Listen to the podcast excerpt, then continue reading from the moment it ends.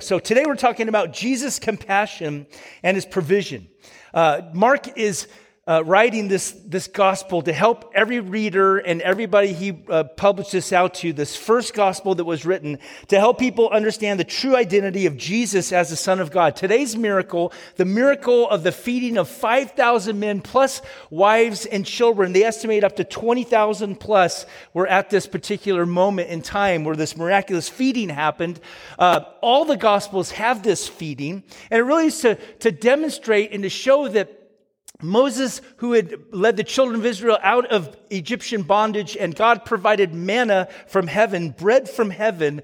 Uh, Moses made a, a, prediction, a prophecy that one day another prophet God would rise up, and him you are to listen to. It was the Messiah. And here, this miraculous feeding where Jesus provides, in the similar way, uh, bread for thousands of people, like Moses did in the in the uh, wilderness for forty years with the children of Israel. But it also shows us some interesting lessons about ministry because Jesus is preparing his disciples to be an extension of the kingdom of God when he departs after his death and resurrection. Uh, people are hungry for God.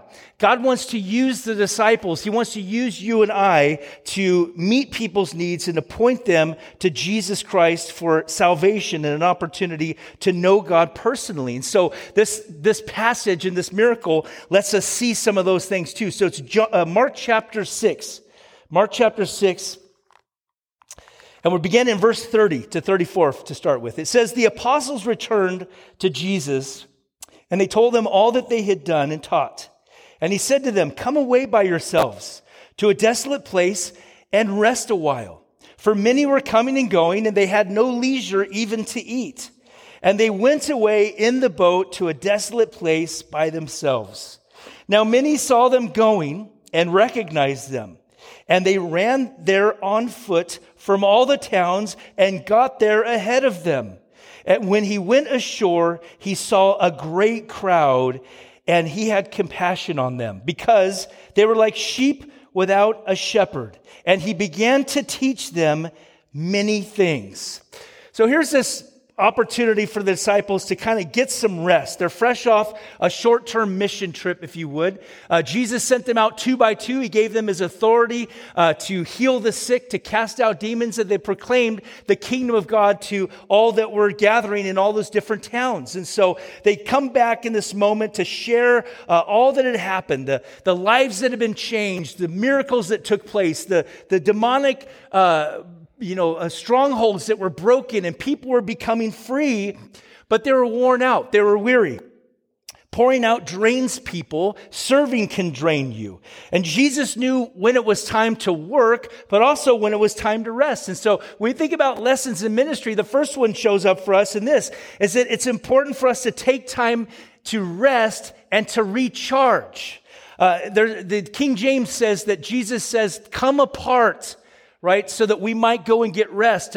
someone has said it like this You need to come apart to rest before you fall apart in your life. Think about burning out. Uh, I think all of us over time, if you've, you know, had like multiple layers of responsibilities in your life, you, you kind of redline. And then you say things like, well, it's just a season. And you realize that that season runs into another season and you don't have any rhythms of rest. For the disciples, it was important that they would set time aside to be with Jesus. Remember Mark chapter 3? That was the whole uh, calling of a disciple, that they might be with him and that they might be sent by him. To be an apprentice of Jesus is what a disciple uh, really means. It means that we are, are, spend time with him, and a part of that time recharges our spiritual lives, right? God wants all of us to be uh, used in ministry and to serve, but when we're empty spiritually and we're weary, we really don't have anything to, to give out. So we come apart. And if you're, if you're not in a rhythm of this, let me encourage you. One of the best practices you could finish out 2020, 2021 with, toy boat, say that 10 times, 2020, 20, 21. This year, this year, if you finish out this year, here's a great practice. to get a rhythm of a daily, you know, habit of time in solitude, quietness.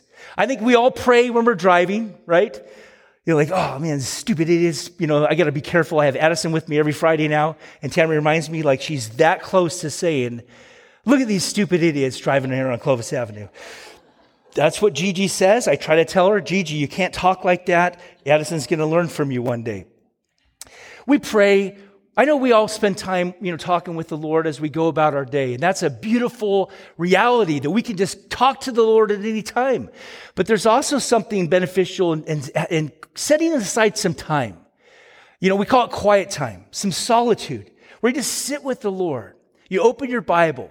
You talk to the Lord about what's going on in your life. You talk to Him about the things that are concerning you. And you just allow Him to fuel your life. That's what, that's what the disciples were doing. This two hour boat ride, they were thinking it would be more time, but it's so vital for us to actually uh, receive from the Lord and to have a weekly rhythm of, of rest. If your week is so busy that you have no time for just some downtime, you need to learn to say no to more things in your life. Like you need to give yourself, as we talked couple weeks back, like stop living in fear of what other people will think if you just simply just say no. Just no, I, I don't have time to do that. I can't do that because solitude or rest on a weekly basis, that's what the Sabbath was all about. That rhythm for the children of Israel to set apart on the day of Sabbath to just rest and to recharge their lives. So they get a couple hours. It's not a lot of time. Uh, those of you guys that have been parents of little ones, you Remember that baby would just sleep all the time. You can get so much stuff done, right? And then they had two naps and started getting into a rhythm. Maybe you read Babywise like we did. It was just like, okay, we got what, hour, hour and a half max to get some things done. And then that baby gave up that first nap and then they're down to one nap. Did any moms cry when the baby stopped napping altogether? Any parents cry? Just like, no, no, no, you need to nap. The kids are like going, you don't get it, man. I'm 12. I don't need another nap, mom. I'm not going to just keep napping because you want to get stuff done.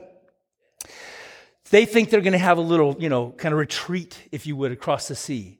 It was a couple hour drive. The people just wait there's Jesus, there's the disciples, and they're heading in this direction. They could basically look across the sea and they could see where they were actually heading. So they start running around on the seashore and other people start collecting with them. They're like, yo, where are you guys going? Like, Jesus and the disciples are going to be exactly over here. We're trying to get there ahead of time. So by the time Jesus and the disciples show up, there's a crowd of maybe 20,000 people awaiting Jesus, just sort of sitting there like going, Oh, Jesus, here you are. We have needs. We want to hear from you.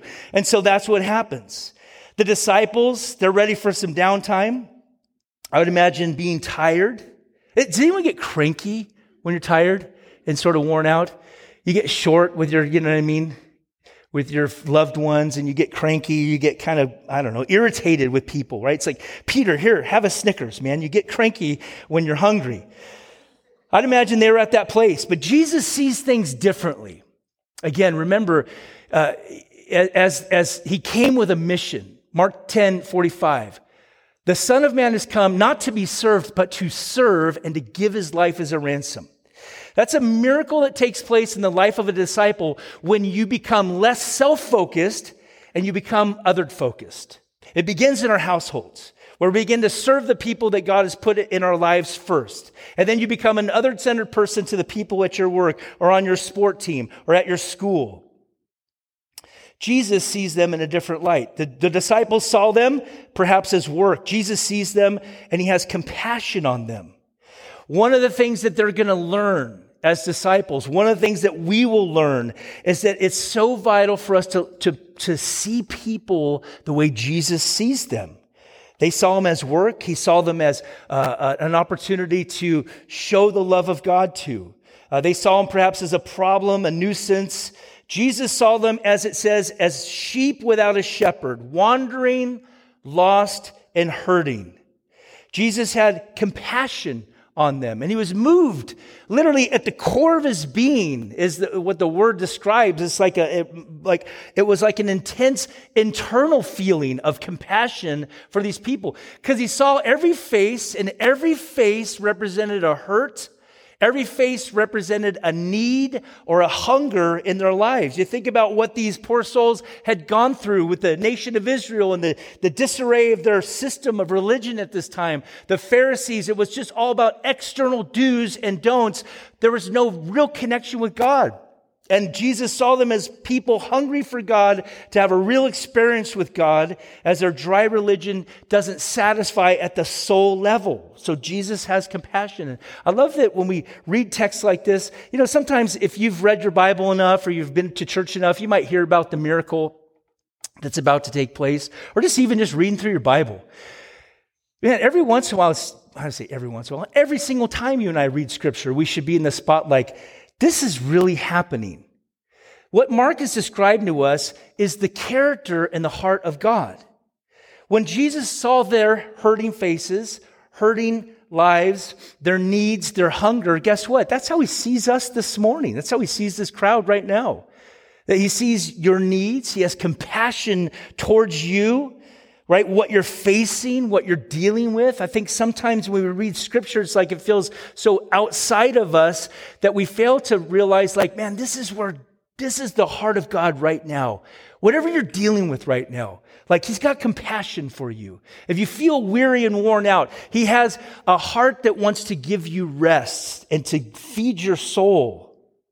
He wants to fill our hearts and meet our needs. I'm, way too often like the disciples. I think we all can, uh, can put ourselves in their shoes and go, man, I'm like, we're done. Like, time out.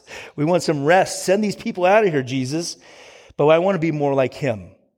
We think about lessons in ministry in this miraculous feeding that we're about to read about. The second one is this is that we need to practice seeing people as Jesus sees them. Remember, he's preparing them to be an extension of the kingdom when he departs. That's what he's called all of us to do, right? Uh, you know, every, every, I've, I've, read this and I'm not sure I land on it. You know, every disciple is a Christian, but not every Christian is a disciple. I think that there's some, um, at least we can understand that there's a point where you move away from, yes, I say yes to Jesus and I want to not go to hell. Is that a good reason to believe in Jesus? Yeah, 100%, right? That's a great reason. I want to spend eternity with God in heaven and He's provided a way for me to do that. I believe in Jesus. But then there's that moment as you begin to grow in your relationship with God, you realize that He wants to mold you and shape you into His image, where you become more and more like Him. That's what a disciple does. They move in the direction as we apprenticeship underneath Him. We learn from Him and His Word. We say, God, help me to see the people you've put in my life the way you see them. Anyone have any irritating human beings in your life? Right? Just nod and do this if they're right by you. Just go like this way. At work, just family members, right? Um, I think I think all of us, man. You know, it's easy to go on a. You know, when, when we were, I was high school pastor for a long time with my wife, and you know we take young people on mission trips and stuff, and uh, and it's easy to go like love on human beings in a different country when a adult's hard-earned money sent you there for your little vacation with a purpose, right? As you know, it's like oh, it's like love everybody. I love these people. I don't speak their language, but I love them. Hey, take a mission trip to work tomorrow and show up there with the same heart and go that person, if I have to hear about one more stupid story about what they did over the weekend, or, or we just look at people's lives, we get to a place where we're not compassionate. Have you ever heard yourself say things like, well, they got what they deserved, right? Because of their choices that they've made? Well, that's the life. They made their bed. What do we say? Is that, is that a saying? You made your bed, now you have to lie in it. I like, I thought you got rewarded for making your bed, right? You actually like responsible. Yeah, if you made your bed, you need to lie in it. Man, I'm so glad Jesus doesn't treat me like that, right? Here's the reality: we all deserve nothing but His, uh, um, you know, our we, we deserve nothing but His, you know, our destruction because of our sin, our rebellion to Him. Don't ever say, Lord, I've been doing good. You really should reward me, right? Man, I'm so grateful he doesn't reward me based on my, my, my behavior, my goodness. It's by, by his grace and his mercy. Wouldn't it be great if we learned to practice seeing those people that irritate us today and say, boy, what could God do through me if I just said, can I just accept them the way they are right now? And can I just love on them? That teacher that you work with, that coworker, that friend, that sibling, whatever it is. To have compassion on people the way he does us. You and I have to, we have to slow our lives down. we will shoo off every opportunity that God puts in our life simply because our lives are just too busy to even slow down to hear the stories about people so that we might have compassion for them, to know what's going on in their lives, right? Compassion is really an, a, a, a, revelation that you genuinely love somebody. If we're, God calls us to love our neighbor as ourself, that shows up through compassionate ways. You know, the, the sense of, man, I, I'm compassionate towards their situation and I want to provide some sort of help. I read a story about D.L. Moody. Uh, they built a Sunday school program at his church that was so amazing that kids were literally walking blocks after block after block to get to this Sunday school program. And one day a man asked him, said, Wait, why are you going so far to this Sunday school program? There's a lot of churches by your neighborhood that you can go. Here's what the young man said. He says, They love a fellow over there. That's why I go there. Kids know, man, when you actually have real compassion and love for them. They know when you and I are, are irritated with them and shove them away. Kids can tell the difference. And the disciples, I would imagine, had given off a vibe to the people like, oh man, look at that. Peter and John, they're all angry that we're here right now. Jesus shows compassion. Isn't that what a person should feel like being around a Christian? Isn't that what your coworker who lives a lifestyle that's so far removed from what you could even understand or comprehend? Shouldn't they actually feel that from us as believers and go, you know what? I might not agree with the way you live. In fact, I know that it's actually going to lead to your destruction. But I want you to know, man, I actually want to treat you with compassion and have love for you simply because you've been created in the image of God. To have compassion like that. Jesus said, they were like sheep without a shepherd. So, as a good shepherd, he began to meet their greatest need. He began to feed them the word of God. And as he's teaching them, the hours are going on. There's 20,000 people there. Peter looks down at his sundial watch and says, It is three o'clock. And so they're like, you know, here's a good time. Jesus took a breath. Let's go and talk to him right now. And here we see the rest of the story. It says in verse 35 that when it grew late, his disciples came to him. They said, This is a desolate place, and the hour is now late. Send them away to go into the surrounding countryside and villages and buy themselves something to eat. But he answered them, You give them something to eat.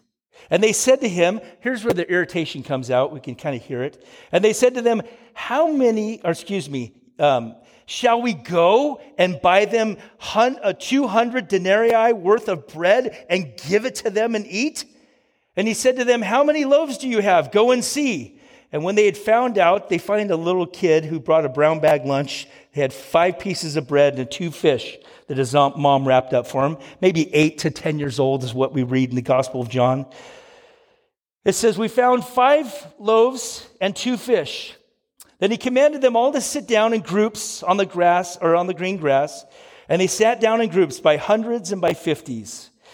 And taking the five loaves and the two fish, he looked up to heaven and he said a blessing, and he broke the loaves, gave it to the disciples to set before the people. And he divided the two fish among them all. And they all ate and were satisfied. And they took up 12 basketfuls of broken pieces uh, and of the fish. And those, notice this, who ate the loaves were 5,000 men plus women and children. The disciples see uh, the same need among the masses as Jesus did, he just saw a different solution. Again, he, John tells us that he already knew what he was going to do. He already knew he was going to provide miraculously this day. He just wanted the disciples to be a part of this process. You know, they had just gone on a mission trip and they just see miraculous things taking place, you know, as they were casting out demons and as they're praying for people, they're being healed. And you might imagine that if that's their first time practicing these things, remember, they watched Jesus do all this stuff up, up to the beginning of chapter six. Now they're sent out. Now they're doing the same types of things Jesus is doing. And and you would think they would almost start getting a little arrogant, right? And now here's this moment in time like, we got five pieces of bread and two fish, and Jesus wants us to find a way to feed it to these masses. All of a sudden, they realize, I really don't have anything to offer. In fact, I have very limited powers and resources, and everything we did back in the last couple weeks was all done because of the authority and power of Jesus that he allowed to flow out of our lives. Man, Lord, we don't know how we're going to do this. They start asking questions, right? How is this going to happen? Jesus said, You give them something to eat. They start trying to figure it out. You ever do that where you're just like, you start praying about something, and, uh, and then in your mind, you start going, and Lord, if this could happen, and if you could make this happen, and if this situation worked, and if they said this, then I can see how you would answer that prayer. Amen, Jesus, right? Sort of give him some directions. So, should we go and buy eight months worth? When you and I read things in the Bible, like the amount of money that's used, and go like 200 denarii, I don't know, is that like five bucks? I don't know how that works. It's eight months of hard work, right? Uh, post tax money to be used. You start doing that math, you go like, that's a lot. One person, eight months of their labor to feed some people, they could go buy their food themselves. Jesus says, you find a way to feed them. There's no money. There's no donkeys to carry the food back from the villages. You know, they start going through all the scenarios in their head. It seems like they're frustrated at the Lord's statement. In life, in ministry, in giving out your life, and just being a follower of Jesus, He'll ask you to do impossible things, forgiving unforgivable things. That's an impossible thing for a lot of people. In fact, I think it's, I think it's impossible for everyone who's ever allowed their soul to feel the deep wound of another person. And Jesus says to forgive one another, even as God in Christ Jesus has forgiven you. Those are impossible things. Giving out something you don't have is also an impossible thing. How do we provide? How do we actually do things that God asks us to do when it's not within our own, like our own abilities to do it? I don't have enough money. People ask these questions in their head. I don't have the right gifts. And it's as if Jesus is saying, stop looking at what's missing and what's actually there. It teaches them and us a dependence upon God. God, I want you to use my life, but I don't have the gifts that I see other people have. How am I supposed to be used by you? Well, it's all God. When you and I say, God, I will, as Jesus said, apart from me, you can do nothing. Lord, through you, I can do anything you call me to do. As the Bible says, I can do all things through Christ who gives me strength. He's teaching them, guys, you need to be dependent upon me. You're unable to feed them without his hand of blessing there. So Jesus asked them what they have. He doesn't ask them what, what's missing. So, what do you guys got? Well, I found this young kid. He is not stingy. He's sharing. He's got a brown bag lunch his mom, you know, little Johnny and he's got five pieces of bread in this brown bag, and he's got two little sardines, you know, all preserved for him to eat. And he's willing to give it to everybody here today. And Jesus says, we can use that. He'll always be ready to use what you and I have. Here's a third lesson in this passage about how God wants to use you and I to meet the needs of others. It's this. We meet the needs of others with the resources that God provides. He wants to, you and I to show his compassion for people. He wants to meet the needs of people through us as well. That he would demonstrate his compassionate heart through his followers uh, in this room right now. And he would also meet the needs of people that are not only here, but also all around our community because you and I are called to actually meet those needs with the resources that he's given us. This is what ministry is. Ministry is meeting needs, spiritual needs, practical needs with the resources that God provides. I love what uh, Warren Wiersbe is a, a, a pastor and an author and a commentary writer that I reference much. He says ministry takes place when divine resources meet human needs through loving channels to the glory of God. Ministry takes place when divine resources meet human needs through a loving person and in the end, God is the one glorified. Everyone says, God, you're so good that you would meet this need of mine. You take what gift you have, the resources that God has already equipped you with, and you bring it to the Lord. Very small things committed to the Lord can really make a big impact. A little can go a long way with Jesus. You bring it to Him. It almost sounds hilarious. We got 5,000 men plus wives and kids, 20,000 people here, Jesus, but here's five loaves and here's two fish, right? And even though it's a tiny offering, Jesus will start with that. He takes what you have and he uses it when you and I bring it to the Lord. Our weaknesses, their limitations here are really an opportunity for God, right, to do something. That way it's clear when something miraculous happens or something grand happens or you're able to be a part of someone's story of getting healthy and healed, you realize like, man, that wasn't me. That was God operating and doing a work through me because I was just available. And I took what little thing I had, time, gift, resources, whatever it is, and it actually was able to be used by the Lord, right? Dep- dependence on Him to accomplish a work for Him. Here's what Paul says. Uh, Paul was in a moment when he was really wanting to, um, you know, he had, God had used him in so many miraculous, amazing ways. And the Bible says that he said a thorn was given to him, a messenger of Satan. We don't know what it is. It's a physical ailment. Uh, we know that Paul might have had trouble with his eyes based on reading the little book of uh, Philippians. He had some issue going on that he was just like, Lord, I, I want you to remove this from me. It's, in his mind, it was giving him a limp in life, if you would, right?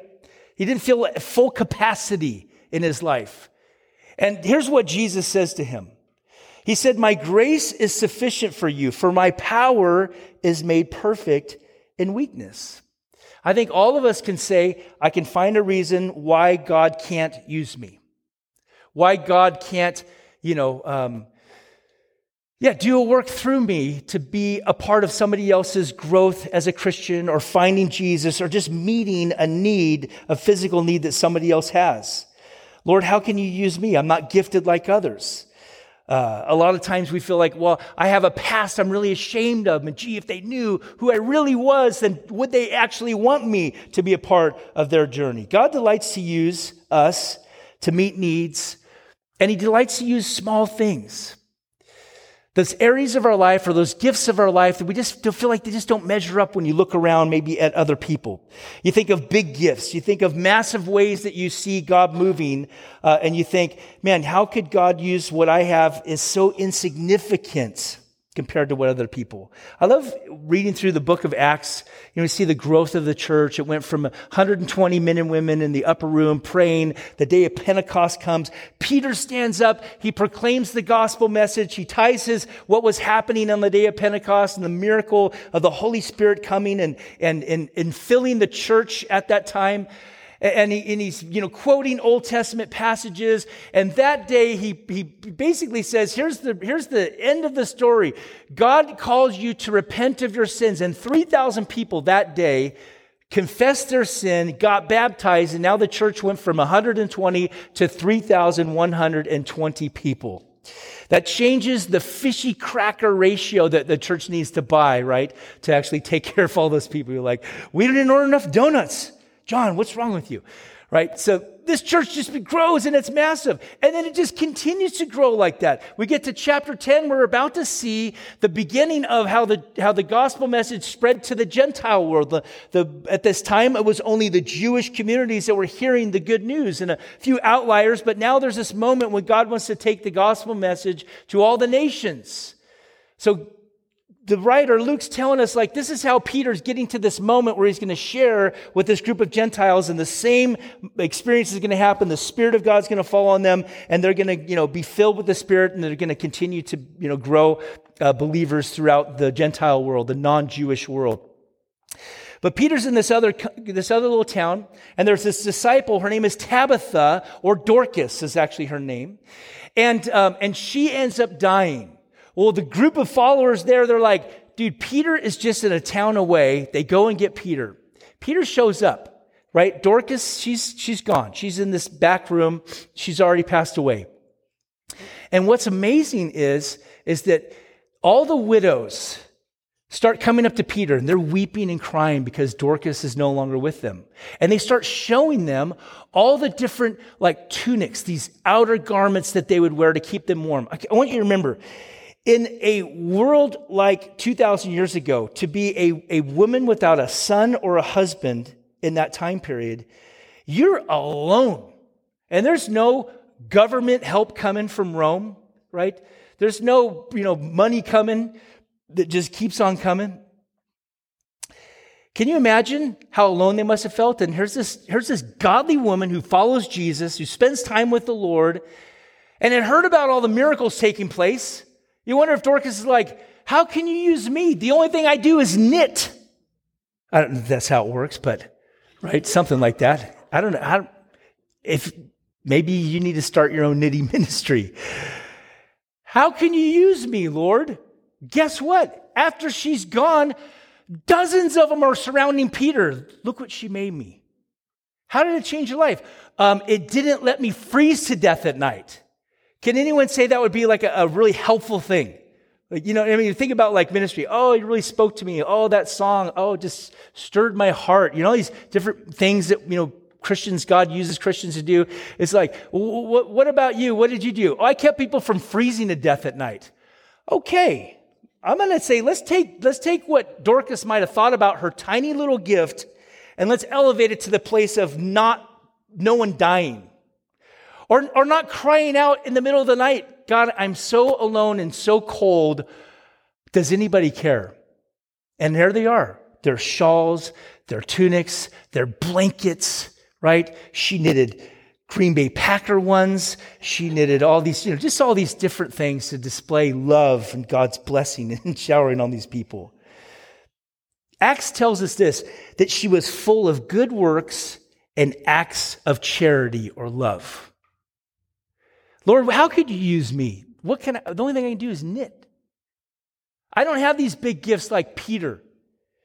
If we were to ask the, um, you know, the, the, the group of disciples that were there, you know, brokenhearted because uh, Dorcas was gone, of all the miracles that, you know, in all the different ways God's used his disciples over the last, you know, few years there in Jerusalem and as it began to grow and spread around, which one's the most significant? All of them would say, dude, the, uh, the, the shawl that I got from Dorcas, the ministry that I felt, the love I felt from this very practical gift, right?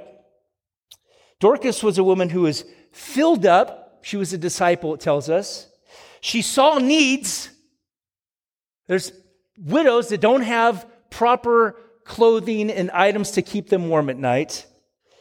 And she used what she had to meet those needs.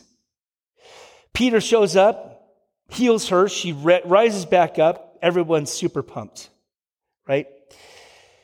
Ordinary people. You know what real ministry happens in our world? I, we live in a world of, you know, social media and, uh, and you'll take some digital Sabbaths every once in a while. It's really good for your soul right? You might realize that you actually don't miss it at all. I saw a young lady that uh, Tammy and I've known for years.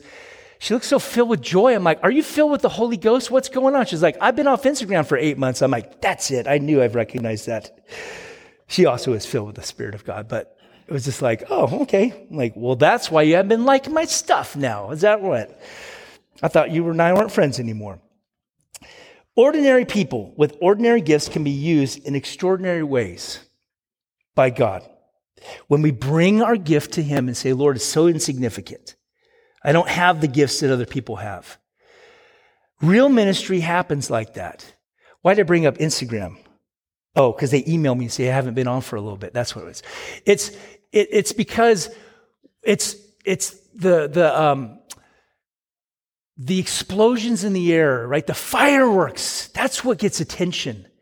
Look what this person did. Look what this did. I'm not diminishing it. I'm just saying that we are drawn to the fireworks, right?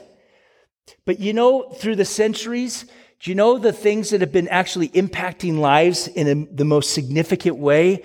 Is just a loving channel meeting a physical, practical need that leads them to an opportunity to share Jesus with somebody. It's a kind person at somebody's job where everybody else shuns that person and a Christian sits down and says, tell me your life story. How can I help you get from here to here? Can I actually be a part of your journey? Do you have a single parent? Do you have any needs that we can come and actually be a part of? Just a tiny solution. It was one meal. And it led to a sermon Jesus gives the next day where he tells them that he's the bread of life given from God that, come down, that has come down from heaven. And that he who, or, and she who believes in me will never hunger or never thirst again. They all sit down You think of Psalm 23 that he makes them lie down in green meadows, green pastures. Jesus wants to sit down with them and have a meal. I love that, man. They all sit down and, you know, kind of big gap, you know, big groups, 50, 100, you know, just like a, like an assembly, you know, of people just scattered all across, you know, like little, you know, flowers just in the grass. And here's Jesus sitting down with them. He blessed God who provides. And then we see his power. He creates. We, we'd seen his power. Again, remember, Mark's getting us to understand like this is not just a, a rabbi, this is the Son of God. He's the Son of God, the promised King who is to come and be the Messiah, not only for the nation of Israel, but for the entire world. And Mark tells us in chapter 5, he had power over creation when he said, Peace be still to the storm and the, and, and the wind and the waves. Now he has power to create because he's God. And so he takes the bread and all of a sudden it just starts, just continues to come. It just continues to flow. The disciples for two hours are handing out bread and fish to every single person. In the end, everyone was full, including the disciples. They look around, they all get 12 baskets. And there's this miracle that takes place, right? Bread and fish continue to multiply for two hours plus, and everyone is satisfied. That's, that is a, a great little illustration of, of, of what God wants to do in all of our lives is to really be, as he says the next day, the bread from heaven. It's me. I'm the bread of life. And he or she who believes in me, comes to me, will never hunger or thirst. He said it in John 4. If you drink this water, speaking of the, the things that this woman at the well in John 4 had been just continuing to seek after, relationship after relationship, acceptance, and all the things that come with it. He says, You'll be thirsty again. He goes, But if you drink the water I give you, you will never thirst again. And it will be, as he described, the Holy Spirit like gushing forth in her life, in her soul, forever. I love Psalm 81. It says, For it was I, the Lord says, the Lord your God, who rescued you from the land of Egypt. Open your mouth wide, and I will fill it with good things. There's always enough. There's always enough grace, there's always enough mercy, there's always enough love to overflow in our lives and really through our lives as the disciples continue to get filled up.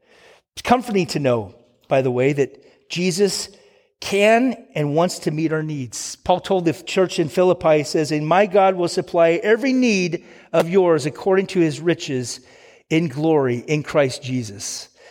There's great lessons in ministry, but there's certainly one personal one for us is to say, what's the need you have today?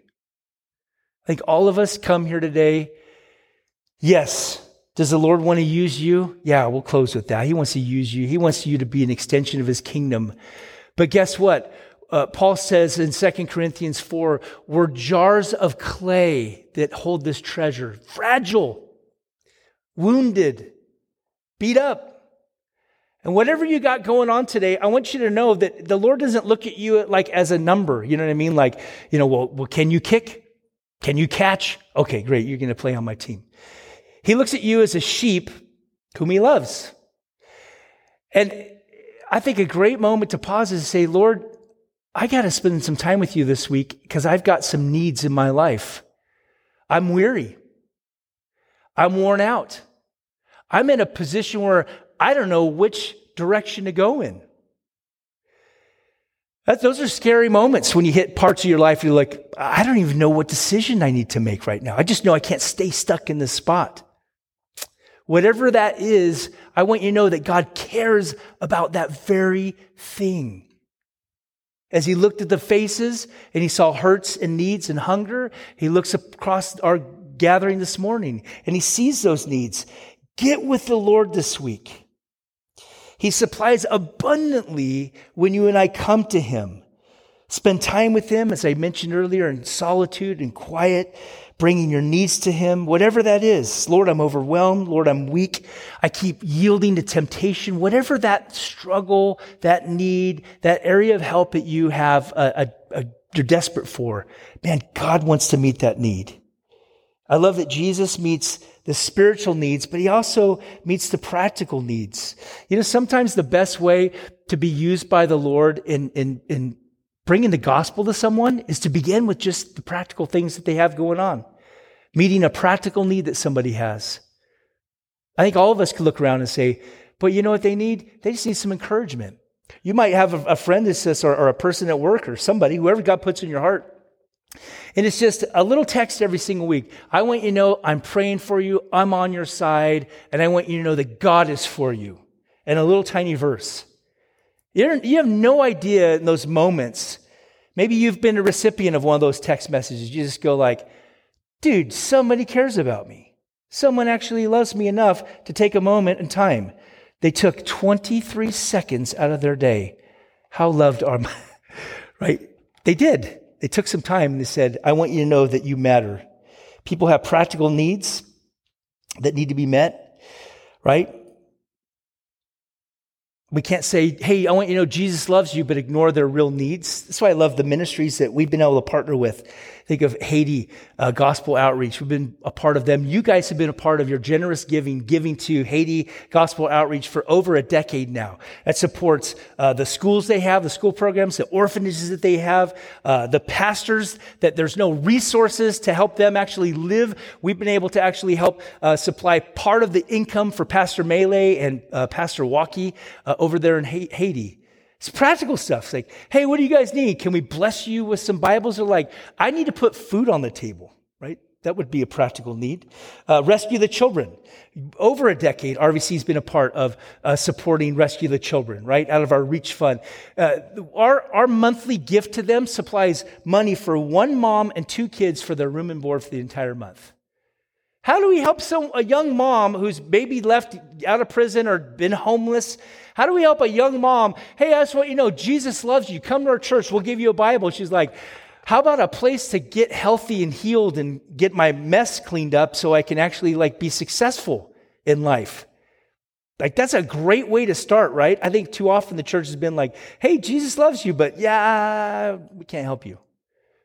I actually I actually ran into a rescue the children graduate at Starbucks one day because we we had gone and we will after the pandemic is all done in the next decade.